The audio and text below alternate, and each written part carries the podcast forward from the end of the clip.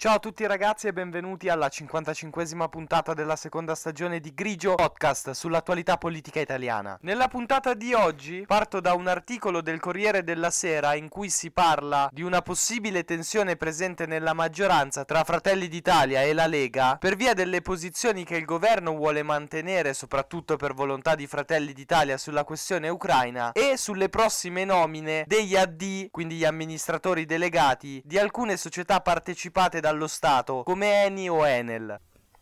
Io sono Mirko D'Antuono e questo è Grigio, stagione 2.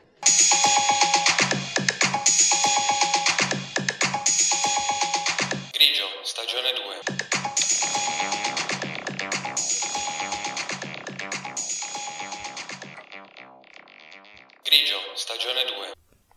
Per quanto possa sembrare una discussione più di gossip politico, lo faccio perché aiuta a capire quanto in politica siano importanti i dettagli e nel corso della puntata capirete perché dico questo. Fino ad adesso la maggioranza si è sempre dimostrata molto unita. Le critiche che arrivano dall'opposizione, in cui si parla di possibili fratture all'interno della compagine di governo, sembrano essere spesso più strumentali o comunque utilizzate per creare una certa pressione su sull'esecutivo. Da sempre però c'è una tematica che mette un po' in difficoltà la maggioranza, ovvero la questione dell'invio delle armi all'Ucraina. Ve ne ho anche già parlato in alcune puntate vecchie di Grigio, le uscite di Berlusconi su Zelensky, in cui di fatto dava la colpa all'Ucraina dell'invasione subita da parte della Russia, hanno creato sicuramente dei problemi di stabilità all'interno del governo. Ancora una volta questa questione ha creato un po' di problemi. L'altro giorno vi dicevo che Giorgia Meloni ha riferito in in Senato quelle che saranno le posizioni che l'Italia terrà nel Consiglio europeo che si svolge oggi e domani a Bruxelles. In questa occasione ha parlato anche il capogruppo al Senato della Lega, Massimiliano Romeo, e lui ha espresso un punto di vista opposto sull'invio delle armi in Ucraina e ha addirittura parlato, come riporta il Corriere, di tirannia del pensiero dominante, esprimendo quindi una posizione molto vicina a quella del Movimento 5 Stelle. Come vi dicevo nella puntata di due giorni fa, fa Giorgia Meloni ha ribadito con forza la volontà di continuare con l'invio delle armi all'Ucraina. In Senato aveva anche detto che avrebbe continuato a farlo a costo di perdere consenso e quindi si era espressa in una maniera molto dura. Ovviamente questa modalità così tanto decisa nella risposta era soprattutto rivolta al Movimento 5 Stelle che è contrario all'invio delle armi all'Ucraina. Ma secondo quanto riportano alcuni media, tra cui anche il Corriere, Giorgia Meloni ha scelto un tono così severo pensiero per mandare un messaggio anche ai suoi compagni di governo, facendo capire che non si può creare una discussione su questo argomento e che quindi si continuerà con l'invio delle armi all'Ucraina. Vi leggo le parole di un deputato di Fratelli d'Italia, così viene chiamato sul Corriere della Sera, in merito alla possibile tensione tra Lega e Fratelli d'Italia sull'invio delle armi all'Ucraina. Giorgia è stata durissima. Se pensano di intimorirla, sbagliano strada. Alzato apposta i toni contro il Movimento 5 Stelle, ma è chiaro che il monito era rivolto anche ai leghisti. Se ci fermiamo consentiamo l'invasione dell'Ucraina. Sembra chiara quindi la volontà di Giorgia Meloni di proseguire sulla strada che aveva già intrapreso il governo Draghi per quanto riguarda la questione dell'invio delle armi all'Ucraina. E la sua volontà sembra restare inamovibile anche di fronte al formarsi di questo asse particolare tra la Lega e il Movimento 5 Stelle, anche se in passato i due partiti sono stati anche al governo insieme, quindi ci sta anche che su alcune tematiche si ritrovino, dato che avevano formato un esecutivo insieme, probabilmente dei punti in comune ogni tanto li hanno anche loro. In Italia esistono una serie di aziende che vengono chiamate società partecipate, questo perché adottano una struttura tipica delle società private e infatti sono società per azioni. Però l'azionista di maggioranza è lo Stato. Un esempio è l'Enel oppure anche l'Eni. La nomina degli amministratori delegati di queste società e aziende che sono tutte tutte in campi strategici per l'interesse nazionale, spetta al governo. Per questo c'è sempre molta tensione quando bisogna decidere che persona mandare come AD in queste aziende. Secondo quanto riporta il Corriere della Sera, anche su queste scelte sembra esserci della tensione tra Fratelli d'Italia e la Lega. Questo perché il Carroccio, il partito guidato da Matteo Salvini, vorrebbe avere un AD di sua scelta in una delle aziende più importanti. Attualmente però sembra che alla Lega Lega sarà lasciata la nomina di Terna, che è una società abbastanza importante che si occupa della distribuzione dell'energia elettrica in Italia, ma non è tra le società di prima fascia. Dato che in Eni con tutta probabilità sarà confermato Claudio Descalzi, l'altra grande società che resta è l'Enel. Secondo quanto si sa fino ad ora, il favorito a diventare nuovo AD è Stefano Donnarumma, che attualmente è l'amministratore delegato proprio di Terna. I leghisti però non sono molto d'accordo su questa decisione. Vi riporto le parole di un esponente della Lega, di cui il Corriere della Sera non fa il nome. Noi avremmo voluto un grande ricambio, ci hanno detto no. Ora, se Donnarumma ha fatto così bene a Terna, perché spostarlo? La risposta che si dà a questo esponente della Lega è che Fratelli d'Italia voglia prendersi tutte le nomine più importanti. E la Lega vede allo stesso modo anche la conferma di Matteo Delfante alle poste. Prima ho detto che restava fuori soltanto una grande società, ovvero Enel. In realtà ce n'è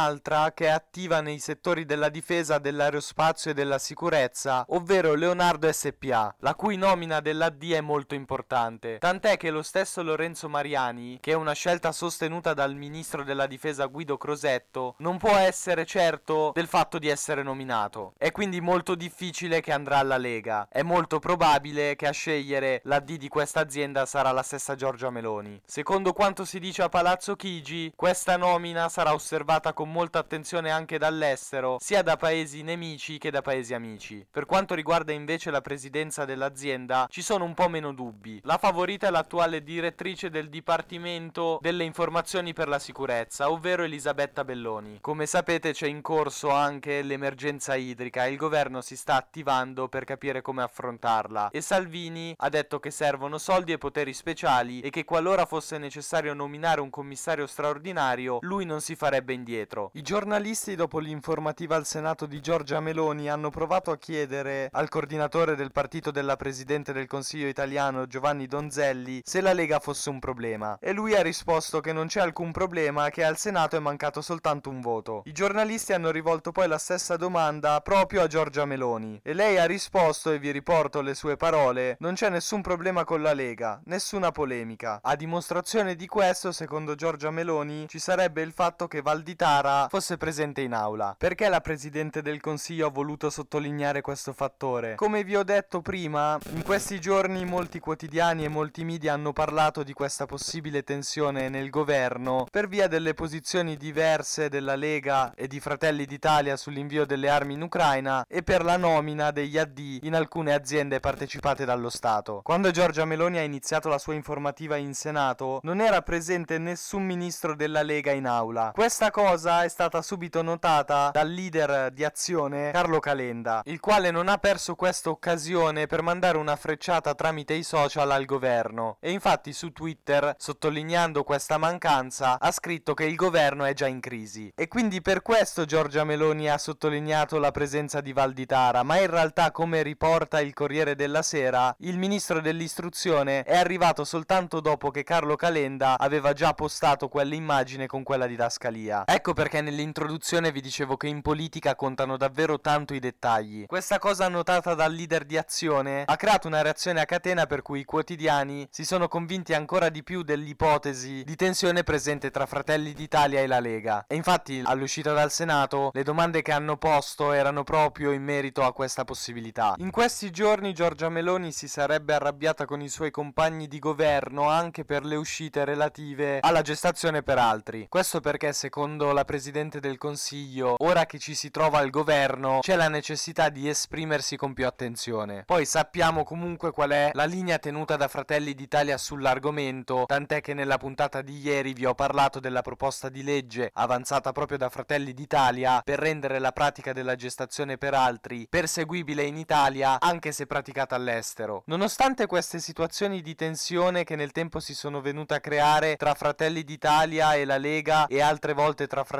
d'Italia e Forza Italia, in generale la maggioranza è sempre riuscita comunque a dimostrarsi compatta e unita quando ha dovuto farlo.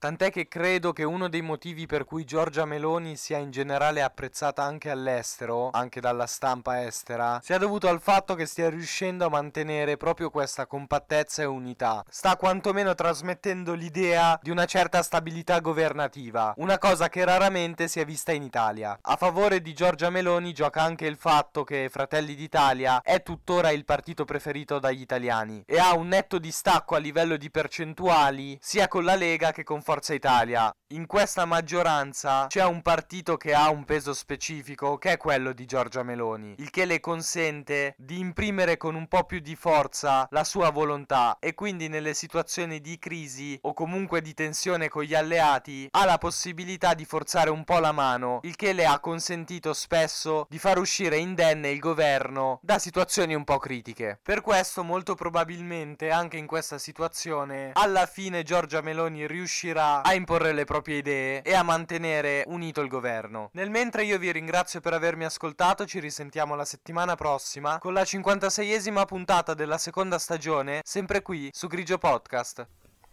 Io sono Mirko D'Antuono e avete ascoltato Grigio, stagione